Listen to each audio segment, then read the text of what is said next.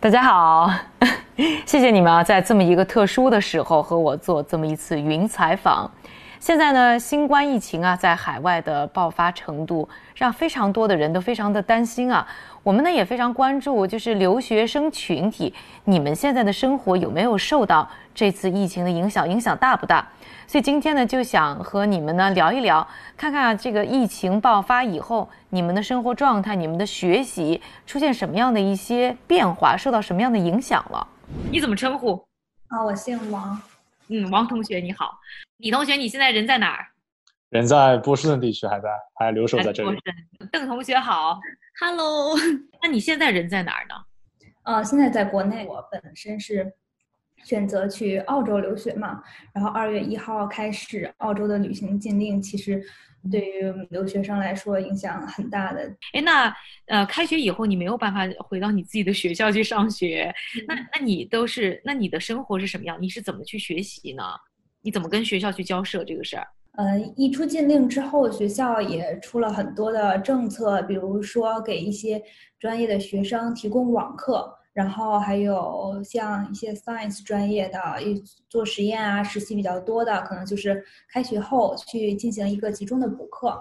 嗯，然后因为我的专业，呃，当时公布出来的，嗯，不在网课名单里头，所以当时有一有一点点紧张，然后就考虑过去第三国入境这种，为了赶紧去赶开学日期嘛，然后家里是不太同意的，因为觉得这样风险太大了。嗯嗯，现在的话。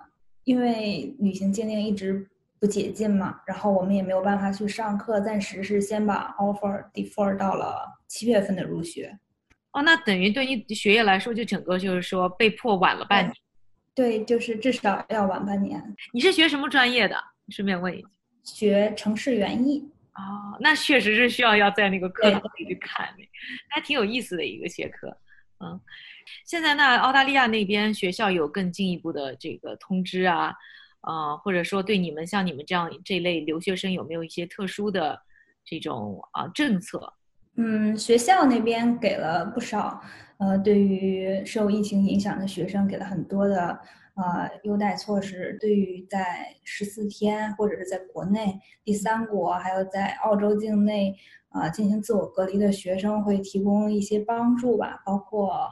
嗯，会给到一些物质上的帮助，比如说他提供，呃，给你报销你的机票，还有隔离期间的一些的费用。对，还是还是很关注这些学生的。嗯嗯嗯嗯。哎，那你现在看你自己，你觉得你当时没去，或者没没有赶着去，你觉得是算幸运呢，还是你现在觉得还是自己算不幸运的那一步？啊，觉得现在没有去肯定是幸运的，因为现在去了，可能想回来也不一定能回来，就比较危险了。很多同学就是之前说的嘛，选择第三国入境，他们就三月份出发，结果隔离到一半的时候就直接选择回国了，没有没有去澳洲了，就是嗯那边疫情确实开始严重起来了。李同学，你现在人在哪儿？人在波士顿地区，还在，还留守在这里。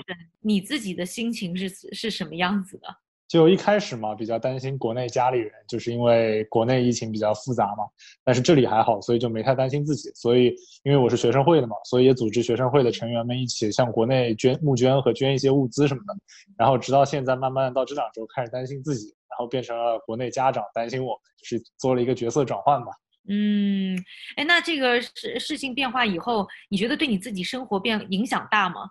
啊，其实我觉得影响还是挺大的。首先就是你一个整个学习的节奏就变掉，变成了网上之后，就感觉听课就没有像以前那么的有感觉。然后课也经常会因为一些技术问题而取消，或者说上到一半，像今天我的一门法年手课，它就上到一半之后突然就黑屏了，然后就就没法进行下去，老师也解决不了。然后接下来三十分钟就老师同学一起在解决这个问题，后来也没有解决。所以说，就首先是学习上的。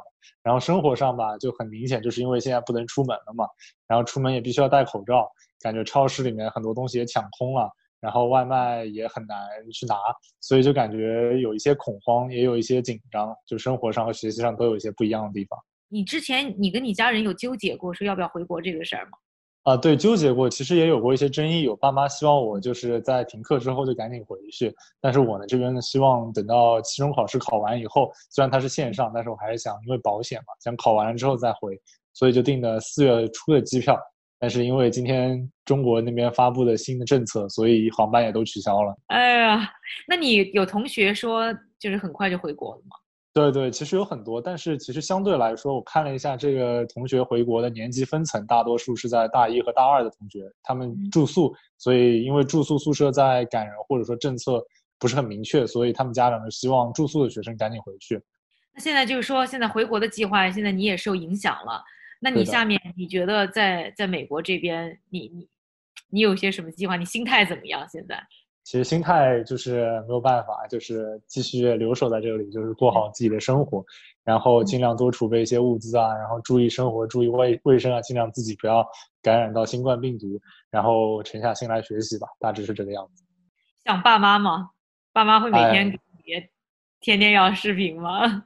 会会会，就这个时候，爸妈肯定是比我们自己还要急的，因为我们自己知道其实还好，但是爸妈就不知道情况，所以他们是真的很急。然后就是多多视频，跟他们报报平安什么的，他们就会好很多。那同学好，你现在在哪儿呢？郑州，在郑州隔离。你是哪天回来的？我是前天晚上十点左右。自回来，我看你心情好像心情状态还挺好的。是的，就感觉还比较安心吧。就是你这个安心从哪来？所以看你心情不错，就算是集中隔离，就算没朋友没家人，还这么乐呵，能能说说吗？我刚到这儿的时候吧，其实挺累的，然后我就睡了。第二天的时候，早上的时候就是他们送来饭，就是吃上那口饭的时候，就感觉到有一种家乡的家乡的味道吧，然后就还挺安心的。而且就是就是从我到了中国之后，我一落地就开始接到。各种电话来安抚我的心情，所以我就觉得还挺安心的吧，比较感动。你大概是什么时候做了这个决定？当时是你做的还是父母帮你做的这决定？我其实从呃三月初的时候就一直在犹豫，然后当时也是买了机票，就是当时自己下定决心想要回来了，然后机票被退了，退了之后我就觉得可能回不来了，然后就开始摇摆。就觉得其实在美国也还好吧，因为就是路途中其实也挺也有挺大风险的，嗯，然后就不断的踌躇各种各种思考，就是后来的时候，其实发现美国很多东西都已经买不到了，包括纸啊什么的，囤粮其实也囤囤不了，就是买不到那么久的粮。啊，对对对对，然后。就是也不太想让父母太过担心，然后就一直在找机票，然后就回来了。那那我想问你，这次回国路途上你觉得折腾吗？除了买票很难买，买票特别贵以外，我觉得还挺折腾的吧。就是当时从旧金山飞到广州的时候，在飞机上大概十四个小时吧。嗯。然后我没有买到护目镜，也没有买到防护服，然后我就买了雨衣和雪镜。我真的很害怕，就是感觉风险还挺大的，然后我就不太敢去下来。然后这十四个小时我就一直带着，包括睡觉的时候，其实中间大概有十几次都被自己憋醒了。哎，那你中间吃东西、喝东西吗？喝水吗？没有，一直到我到隔离酒店，中间大概过了三十多个小时，我就什么都没有吃，什么都没有喝。隔离的生活怎么样？饭好吃吗？都做都给那个都配点什么给你们吃？哎，好吃的耶！就是早上的时候都会有八宝粥，还有鸡蛋，还有馒头，还有两个菜。那你爸妈呢？现在放心了吗？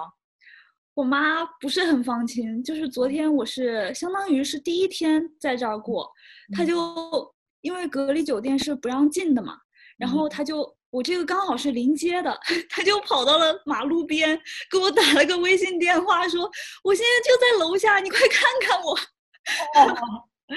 哇，这妈妈想你想你想的很很着急。那你们后来有远远的看到小小的彼此吗？有，远远的看到，还照了一张小小的照片，就是 全是车，然后中间有一点点一个人影。哦，我突然觉得好感动，妈妈肯定是好想你。那你那你有什么计划吗？就是说隔离结结束以后，隔离结束之后，我感觉我第一件事情就想冲回家吃我爸妈做的饭。妈一定给你准备好了一大桌。对，非常感谢今天呢和我做这么一个云采访，分享了你们在疫情爆发以后作为留学生你们的一些经历，也希望呢呃大家一起呢都能快速的度过这么一个危机。希望啊你们保持健康，也希望你们的学业能够顺利的进展下去。谢谢，再见。谢谢，拜拜。